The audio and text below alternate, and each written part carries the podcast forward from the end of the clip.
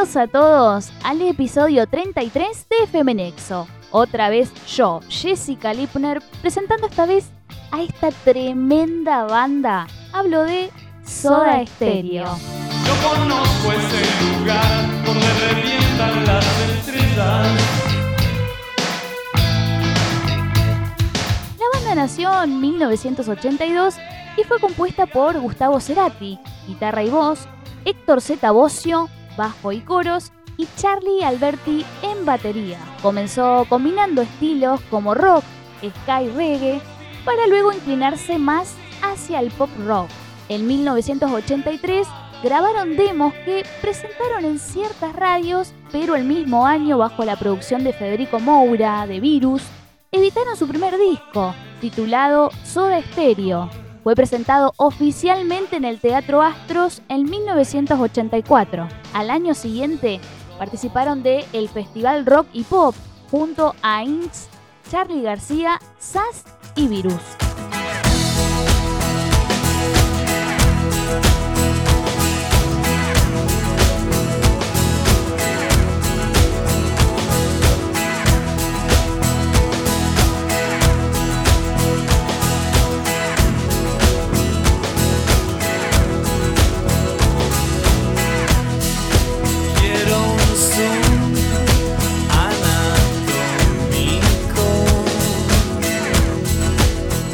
Incorporarse al grupo Fabián el Zorrito Bon Quintero en teclados y el Gonzo Palacios en saxo, lanzaron en 1985 Nada Personal, disco presentado en obras y que incluye los hits Cuando pase el temblor, Nada Personal y Juego de Seducción.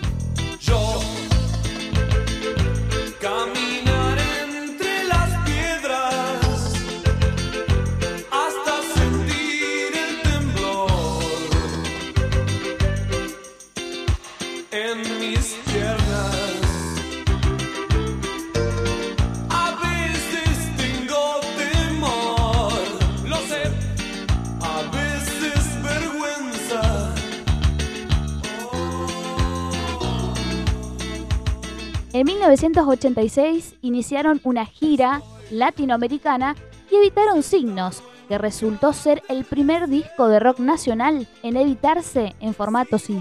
En una entrevista en el año 1988 cuentan cómo se conocieron entre ellos. Bueno, la, la historia no es muy filosófica en realidad. No, claro.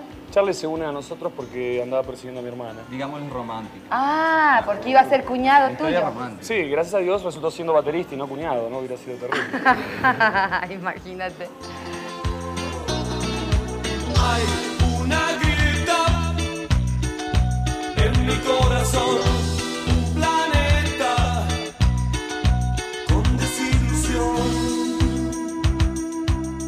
dónde surge el nombre Soda Stereo? Sale de un. de querer ponernos un nombre, de, de llamarnos de alguna manera. Con Gustavo, ya cuando teníamos la idea y íbamos escribiendo mismo en las, clases, en las clases de la facultad, en muchas que son muy aburridas, nos pasamos toda la clase, la- el curso escribiendo nombres.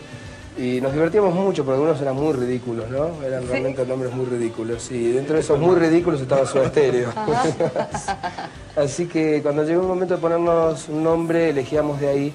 Íbamos llamándonos de distintas maneras por semana, pero siempre había algo que no nos conformaba. ¿no? Yo creo que particularmente lo de Soda, además de que reflejaba mucho el espíritu de aquel momento, eh, tenía algo que era, era fundamental. No había nada en el mundo que pudiese existir que se llamase Soda Stereo.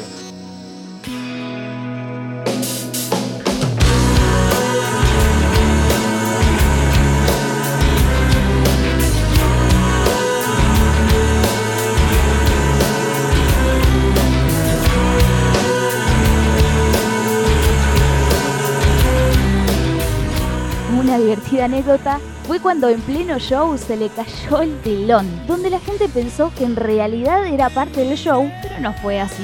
Otra quizás un poco más graciosa, eh, pero que tiene que ver con esos errores que ocurren. Nosotros eh, estábamos utilizando un telón, ¿no es cierto?, Eh, similar a la tapa del disco, con el que comienza el show, que se desploma desde arriba en un momento indicado y, y único que es ante una cuenta específica que hacemos al comienzo. Qué bueno que queda el, el- el- el comienzo, ¿eh? todo el mundo habla maravillas del comienzo. Sí, sí, sí. Pero- Ayer, y era, te juro, cuando cae, todo el mundo wow.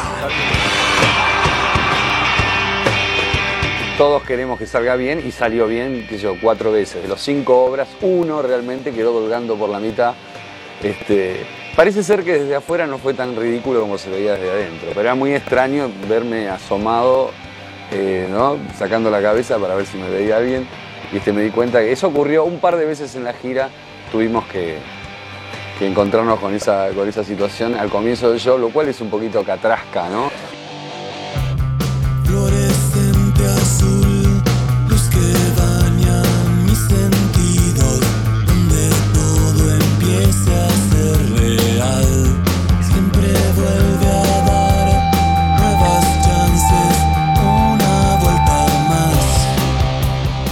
Tras realizar una gira por el interior argentino y Latinoamérica para presentar Canción Animal, su séptima placa, se presentaron en el Estadio Vélez ante 40.000 personas. Soda se junta nuevamente para realizar una gira por toda América, colmando estadios y desatando un furor junto a la edición en 2007 de su CD más DVD titulado Me Verás Volver. Como en todo grupo, en algunos momentos hubo desacuerdos. La primera vez así, digamos, que hubo un tambaleo así tipo, no, por ahí no existe más, fue en Costa Rica, me acuerdo, en una, en una, en la cola para hacer el documento para entrar. ¿Y por qué se? Eh, no recuerdo, eh, venía, venía mal, el vuelo ya venía mal, había sido como una cosa muy... Ya había problemas. Sí, y este, yo creo que fue uno de los primeros que me puse mal, ¿no? Se agarré y dije, no, quiero seguir más en este grupo. Y de ahí y menos en esta cola para hacer documentos. De ahí nos íbamos en un show de televisión con la banda en crisis, viste, saliendo. Todos peleados. Pero ¿sabes qué sucedió? Nos recibieron en una, en una bodega.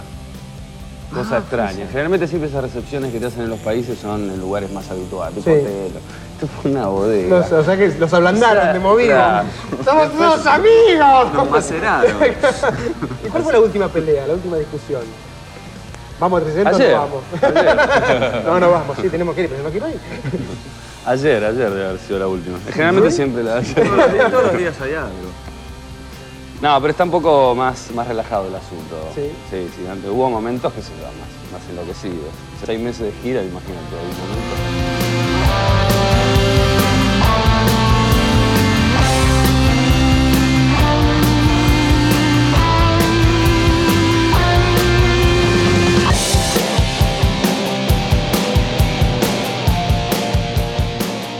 Historia de la frase gracias totales, palabras que fueron pronunciadas por Gustavo Cerati al finalizar el show de Soda Stereo en marzo de 1997 en el estadio River Plate en Argentina. Es decir, que han pasado 24 años de aquella presentación que reunió alrededor de 70.000 personas. El denominado El último concierto de Soda Stereo, la gira del mismo nombre que superó el millón de entradas vendidas en nueve países de América, realizando 23 conciertos en solo dos meses. En una entrevista también contaron cómo se manejó en un principio el grupo. No, nosotros gestionamos al principio porque de alguna manera hacíamos, no, íbamos a pegar los afiches de nuestras propias presentaciones que no eran más de 50, 60 Yo fui a la personas. esquina del sol a ver, no me acuerdo. Este, y bueno, y eso lo armábamos un poco nosotros.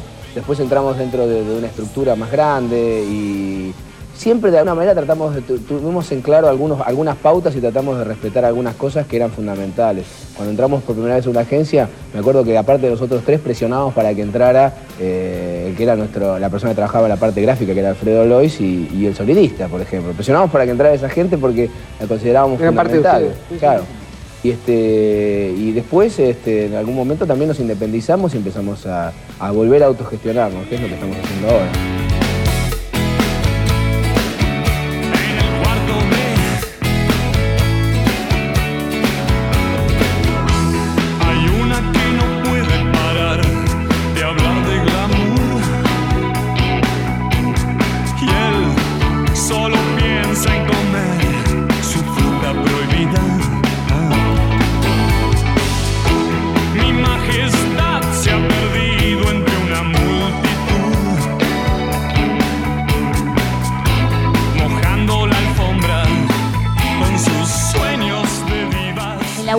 Semana de agosto de 2008, Sony BMG edita un doble CD más DVD llamado Gira Me Verás Volver, que contiene el registro de lo mejor de dicho tour. Así, cada integrante siguió en la música por un camino diferente. Cerati con carrera solista, Z como productor de bandas y otros proyectos, como tocar en shows con Catupecu Machu y Alberti como baterista en Mole, la banda que comparte con su hijo. El 8 de febrero del 2017, Z y Charlie estrenan el sencillo El séptimo día. El tema, además de ser un fragmento de la canción original incluida en el disco Canción Animal, incluye una melodía de Zoom, de Sueño Estéreo y una toma inédita de la voz de Gustavo Cerati. Ese mismo año sale a la venta el álbum completo, Séptimo Día, No Descansaré, compuesto por 21 canciones adaptadas especialmente para el espectáculo. En 2021, en el canal oficial de Soda Stereo, en YouTube, se publica el material especial del histórico Me Verás Volver DVD 2, los videos de todas las canciones extras de la filmación del gran regreso del 2007 y se estrenan otros dos videos del álbum, Signos, Prófugos y En Camino. En octubre de este mismo año se lanzan dos videos de temas incluidos en el disco Doble Vida de 1988, El ritmo de tus ojos y Lo que sangra la cúpula.